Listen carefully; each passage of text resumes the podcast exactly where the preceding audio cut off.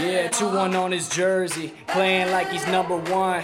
Best big in the league, and it's no debate. Booze from the haters, want him to the exit. I guess every franchise needs its process. Every franchise needs its own process. Coming down the lane, yeah, watch your head, yeah. We poster every game, yeah. Get your Kodak. Once he gets you under the basket, you better just pray. Hit you with the jab step, knock down, lock from bend. Get out the way, and one, let the fans know it. Yeah, homie, let the fans know it. Watch the trailer, all the three is going in your eye. If you mess, you better get back. Cause if Embiid's there won't be a putback. Keep all that trash out of the paint. Cause Embiid will put it back in your face. He's a cold blooded killer and he take no prisoners. Yeah, dump off from TJ. Call it the feed to Embiid. Going on, everybody? Austin Krell with you, of course. This is the feed to Embiid. And tonight is not just any regular episode. I do have a wonderful guest. Jon Johnson of WIP took some time out of his night to have a conversation with me about those Sixers a quarter of the way through the season. Um, Jon, I remember when the Colangelo Twitter controversy first went down. I tweeted at you asking if it could potentially ruin everything because I was a Sixers fan who had been mired in just you know abysmal play for for four years, and I and the, the, that first taste of, of success was addicting, and I was and I, the fact that you know the possibility that it could end things like like that was obviously a thought in my mind, and rarely when people with thousands of followers like you have ever respond but you quoted my tweet and actually gave me an answer and, and which was and i remember to this day was yes in theory it could and then obviously things didn't deteriorate that way, but I appreciated you from that moment forward taking the time to get back to, to respond to my tweet. Then, no, I, I appreciate it, man. Then in that same summer, I was driving back from the shore to Philly for an internship at 6 a.m., and you were in for Angelo with Al, and I think it might have been Hollis at the time. And I'll admit that at first, you know, when I heard it wasn't Angelo, I was, I was, I was, it, it wasn't going to be a bad car ride, but it's Angelo Cataldi, and Angelo, you know, he makes that show fly. But by the time I parked my car in Oaks, PA, I was drawn in and I, I, didn't want to stop listening. You did a fantastic job filling in, and I've always made it a point to listen to you ever since whenever you're on the air. So it is my honor to have you on my show tonight. Um, no, I, I appreciate it, man. There's there and there is no one that can replace Angelo. I just I do my best in his stead when I'm filling in for him. Well, you do a you do a tremendous job, and you do a tremendous job on your own show as well when you when you do the nights. Um, we are a quarter of the way through the season, and this team is 15 and six, winners of eight of their last nine. How would you grade the Sixers on, a, on an A plus to F scale? What would you attribute the positivity of your grade to, and then the negativity of it? Hmm. Well, fifteen and six, you say, all right. Well, that's you know that's. I mean, they're nine games above 500, a quarter of the way through. That's pretty darn good. But when you watch, you know, every single game, and then you have to calculate, you know, your expectations for this season. This isn't a feel it out season. We'll make it to the playoffs and gauge it from there. You know, the expectations for this year are, I mean, some would say conference finals. I say NBA finals because this is a, especially this specific year with the changes that have taken place in the taken place in the East. I mean, you have the Sixers, the Bucks. You have other teams that are fairly decent, but those are your two top teams. And you know, given how much money you have invested into your starting five and um, you know, the years that fans had to sit through to get to this point, your expectation better be NBA Finals. And because it, the bar is set so high, I right now give them a B minus. Okay. I wouldn't give them an A, and I wouldn't give them a B plus um, for these reasons. Uh, you have your supporting cast, which is, you know, the bench is always going to be suspect. I mean, that's why they're the bench and not starters. So you're going to have hit or miss there. I mean, there is some questionable roster decision uh, that, uh, decisions that were made because you're lacking consistent perimeter uh, threats. The loss of J.J. Redick was huge. Right. You know, for all his lack of defense, and it wasn't for lack of trying, he just wasn't a good defender. You know, it's hard to just replace what he provided you from the perimeter and how he opened up everybody else's game. Uh, but the starter specifically, Tobias Harris is the guy's such a professional. You know, from a media standpoint, he always gives you the time of day. He he strives to be the best. He works super hard. It, it just you're waiting for that moment. They signed him to a contract for something he isn't yet. You know, they, they signed him to that lucrative deal. You know, with the uh, expectation that at some point, maybe even this year, he would become the go-to, one of the go-to guys, and put and and you know, deliver those big shots for you late in games. And we've seen little evidence of that to this point. And what we've seen is the same Tobias Harris we saw last year. He can be really good some nights, and then he can be hit or miss some nights. Al Horford, I love the deal. I absolutely love when they first acquired him. You know, maybe when he hits 36 and 37, it'll be an albatross.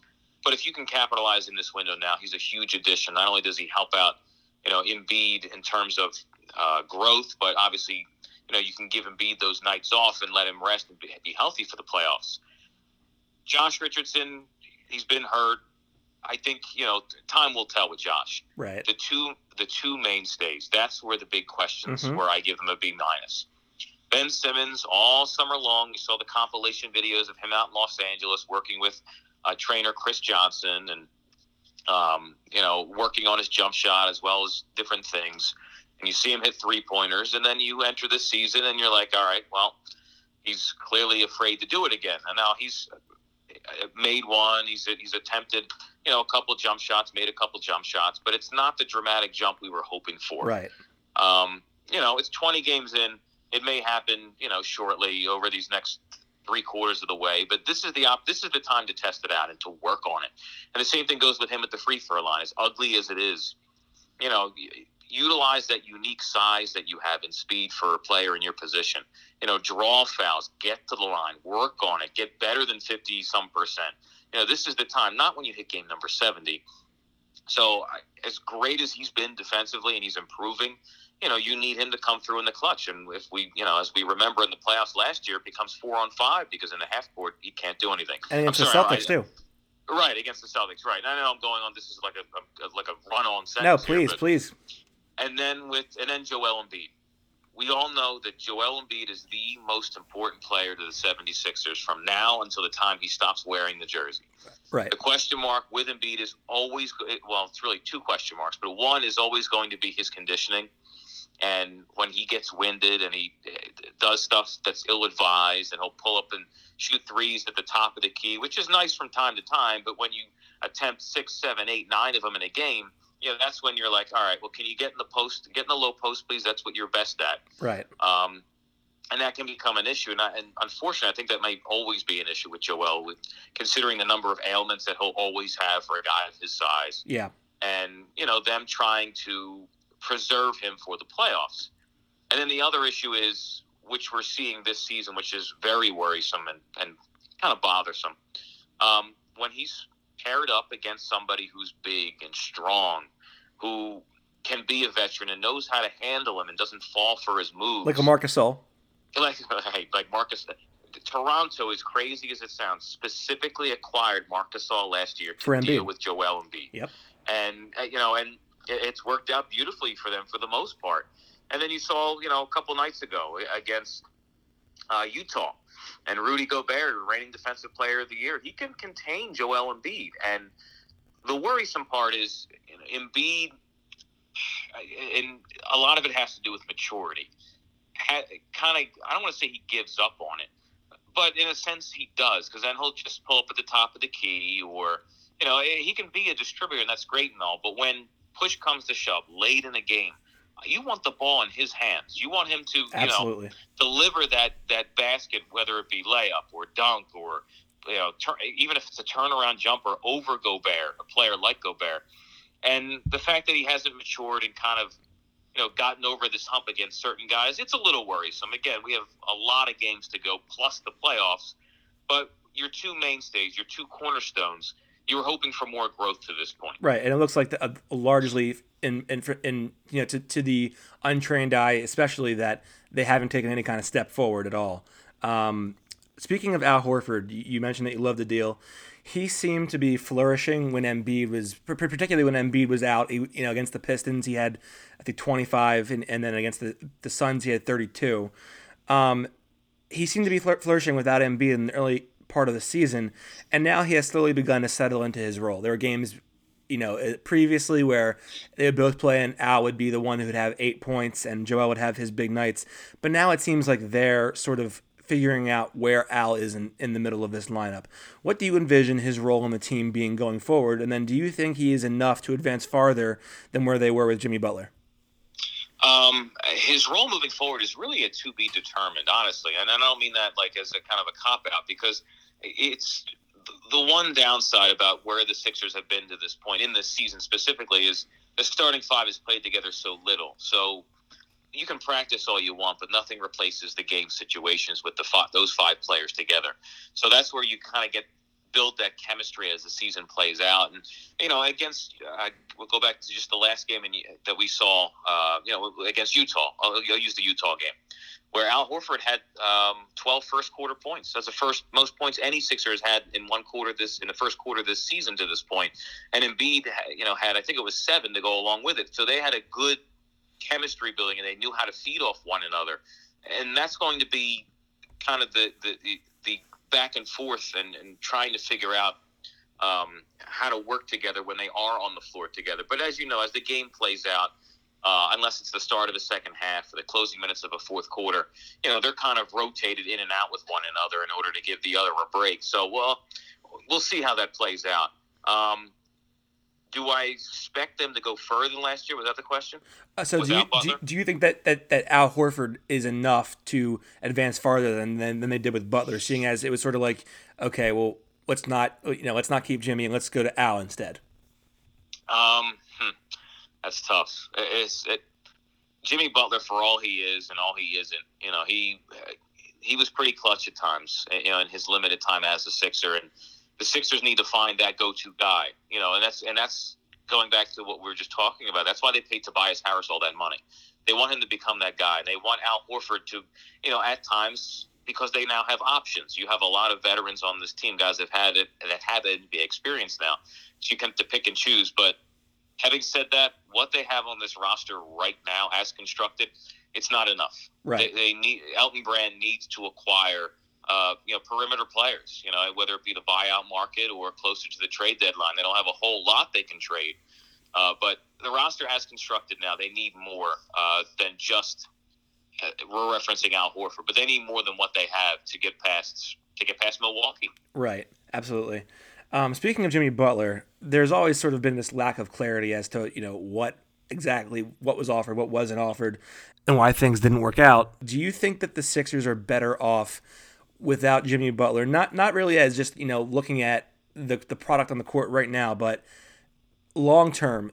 Do you think that the core has now extended its expiration date now that they have gone, you know, with with Tobias and Al as opposed to with Jimmy Butler? Because my theory would be that Ben Simmons would have said goodbye after this season if um, if Jimmy was still here. Yeah, and I think uh, you know Brett Brown. I think played a huge factor in the decision making in terms of what ultimately they wanted to offer Jimmy Butler or didn't want to offer Jimmy Butler. And uh, for all, when it comes to Butler, the best way I can describe him is this. He would have had a very short shelf life. Let's suppose he signed a five year deal, six year, whatever, five year deal here. It would have grown old in two years tops. He, you know, Jimmy Butler is exactly what you think he is. Although he can be extremely talented at times, he's very arrogant. He's very cocky. He thinks nobody works as hard as he does and he he has no filter. Right. So if he's in a bad mood, he takes it out on everybody, and, and he, he he gets he wears you down. And he recently did that one interview where you know he was kind of he was being questioned about the Sixers' leadership and guys' goals. Jimmy Butler is like Terrell Owens, but without Terrell Owens' talent. You know, Terrell Owens is a Hall of Famer. Right. Jimmy Butler is a cuss at best. I mean, no, he's not a Hall of Famer. What am I saying? You know, he, he's he thinks he is, but he doesn't quite have that level talent. Uh, and he has the arrogance to go along with it. So long term, it wouldn't have worked out with Jimmy Butler, and I don't think they would have got to the NBA Finals with Jimmy Butler. This is, um, even you know, having said that, it's still a huge risk with what the Sixers did to pay to invest all this money in your starting five for years to come. I mean, this is it. This they have to make this work. Right. No, absolutely. And um, you know, I think a, a big re- I think a big reason why this core is seeing success as you look through the progression, the progression from two years ago, thirteen and they started out thirteen and nine at this point, and then last year it was fourteen and seven. This year it's fifteen and six. I think you know, even though the progression is sort of slow, it is linear. I think a part of seeing that part of that success is because the the the, the pieces are handpicked by the coach, and I believe Brett Brown um, has the the primary pieces in his lineup to get to that promised land. Although there are some admitted pieces on the periphery that aren't there yet, but do the pieces have the right coach to get there?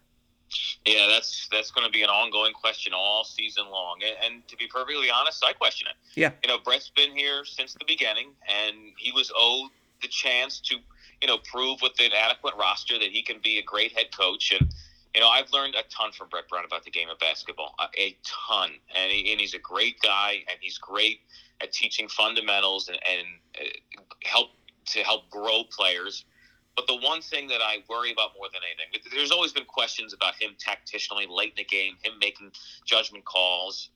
But more importantly, which is what I wonder about, every coach has a shelf life, no matter how great they are.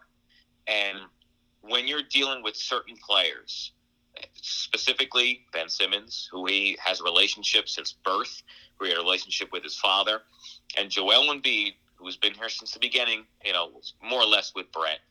You know, his relationship with them may ultimately determine whether he gets fired or not right. and how they respond to his teachings and or demands. Right. You know the players have such power in the nba more than any other sport. They can get a coach fired you know in the drop of a hat you know if, if brett is, is preaching ben you got to do this you got to do that and ben's ignoring him well ben's going to get his own head coach fired right and the same thing with joel when joel gets winded and you know, Brett's saying, "All right, you got to do this," and he's and he just nods his head and then goes rover on the court. You know, he's going to get his head coach fired, in which case it'll be justifiable. You know, and they'll have to move on, bring somebody else in who may have to be a little more authoritative with them. You know, and maybe they'll that coach will end up getting them over the top. But Elton Brand, no matter what happens, they're going to give Brett this entire season. Yeah. I think we'll know for certain at the conclusion of this year the future of Brett. No, I completely agree. And, and I, a couple times I've been very close to, to tweeting out that it's ironic in that you know the, the biggest offender of both the the, the weaknesses of both Ben Simmons and Joel Embiid is you know for someone who's their biggest defender, they're going to be the ones that get him fired if they can't progress the way that they need to progress. Um, yeah, exactly. You know, there was a lot of talk about what would happen last year if they didn't get past Toronto, and a lot of people speculated that Brett was was was basically on death's doorstep with this team. I, I thought he was. Do you believe Joshua Harris and David Blitzer were very close to, to, to letting Brett Brown go? And do you think they want him here truly past this year? Uh, I can tell you they most certainly were ready to let Brett Brown go uh, after that Game 7 loss in Toronto. Brett Brown uh, was, you know, he'd never actually said it, but his mannerisms after the game – uh, you know, the the thanking of, of saying goodbye to certain people. He, I, Brett himself, certainly felt like there was a good chance that he was going to be fired. And uh, you know, for, this is just from individuals I spoke to. Um, you know, back at the time, you know, between Elton Brand and Joel Embiid specifically, you know, they told Joshua Harris, no, this guy needs more time. There's no need to fire him. I think it's a little over the top. And they, those two individuals, are the reason that Brett Brown came back for this season. Absolutely. Um, so, Josh Harris, for all that everybody has been through with him, and you know his venture capitalist group buying a sports organization for the first time and learning on the fly, which has just been terrible for the fan base. Um, I'd be willing to bet if this team, you know, falls in the semifinals or it looks ugly in the conference finals, uh, you know, there's a I would there's a high probability that Joshua Harris say, "All right, it's time to move on from Brett and find somebody else." Right, Jon. I know that you that you uh, you know you took time out, out of your, out of your work night at WIP. So I have one more question for you, then I'll let you go. Um, mm-hmm. what is the ceiling for this team as currently constructed? Huh. In terms of like if it stays the same, how far do they go? Yes boy, that's it is amazing how you look at the uh, the NBA more than any other sport. You can almost, you know, handpick the four teams in each conference you expect to the, to the semifinals, and then you know halfway through the season you can almost tell who's going to be in the conference finals or even NBA finals. The way it's set up right now, as good as Toronto has been, I, I I'm blown away that they're 15 and five. I just can't imagine they, they keep up at this pace. Same with the Heat. You know, the same thing with the Heat. Uh, you know, Boston for that matter. Um, I, I I still think. I mean, Antetokounmpo is on a whole nother level. I Yep. mean, that guy is just unbelievable. You know, Milwaukee is very deserving of their record. They're very ser- deserving of being the number one seed and the favorite to represent the conference in the NBA Finals. You know, right after Milwaukee, I still have the Sixers because the talent is there. You know, they they have that they have the talent to take down Milwaukee. It's a question of whether they'll unlock it in time. Right, absolutely. Uh, last thing I thought of on the spot before I, while you're answering that, um, and a lot of a lot of people want to know this because it's been sort of a, a perplexing situation. What is the future of Zaire Smith with this team? The quest, the future of Zaire Smith is very much up in the air. He, I wouldn't be surprised If he's um, traded. if he's traded by the trade deadline. I wouldn't at all. He's not growing at the rate that they expected, um, which is why he's getting all this playing time uh, with you know the G League team in Delaware. Um, it, it's unfortunate. They were hoping to get him some, you know, uh, at the very least bench minutes and growing from there. Something that we're basically doing with Matisse Thybulle. And he's not growing at the rate they were hoping. He's still extremely raw. I mean, granted, he was injured most of last year and couldn't do much of anything. It was a medical issue. But um, to this point, it's been a massive disappointment with Zaire Smith. Right. I I'm gonna say two more things to you, and then and then, and then we'll let you go. Um, I know it eats you alive that your that your your good old friend Markelle Fultz is starting to figure it out in Orlando. Yeah, yeah. I mean, uh, he was. Uh, I- was so happy when he was finally gone from here. It's unfortunate. It's a complete waste of a, a draft pick and a trade. You know, and an additional draft pick to to trade up to get him. I mean, he was uh, just a pain in the rear of the 76ers. Didn't want to listen. Was very immature. Uh, and then we saw all the other issues that go along with it. We'll see what happens with him. I Awesome. mean, he's he's very athletic, but you know, I you know, put up some mid-range jump shots, you know, six, seven, eight in a game, then I'll then I'll say I was Right. I hope you get those push-ups next time. Thanks so much, Jon. Talk to you. And a huge thank you to Jon Johnson for being a guest on the Feed to Embiid tonight. He was really a tremendous conversation, wonderful guy, uh, an even an even better interview. Uh, a quick word from our sponsors. Do you like shotgunning beer? Do you want to increase your shotgun time at parties? I know I do. Check out our boys at the King Cobra. King Cobra is a shotgunning tool that makes the perfect shotgunning hole under a second. It is also a tab puller, a vent puncher, and all fits on a keychain. For more information about the King Cobra, check them out on Instagram at the King Cobra Co. The King Cobra, the Cobra is spelled with a K. For 10% discount on all products, enter the code Trust the Cobra 10, all caps, all one word. Pick up yours today. The feed to Embiid and its name are protected by U.S. copyright laws. Reproduction and distribution without my written permission is prohibited. Copyright the feed to Embiid 2019. As always, thank you for tuning in, everybody. Sixers play, play the Wizards um, on Thursday night in D.C. We'll be back with post game coverage following that game.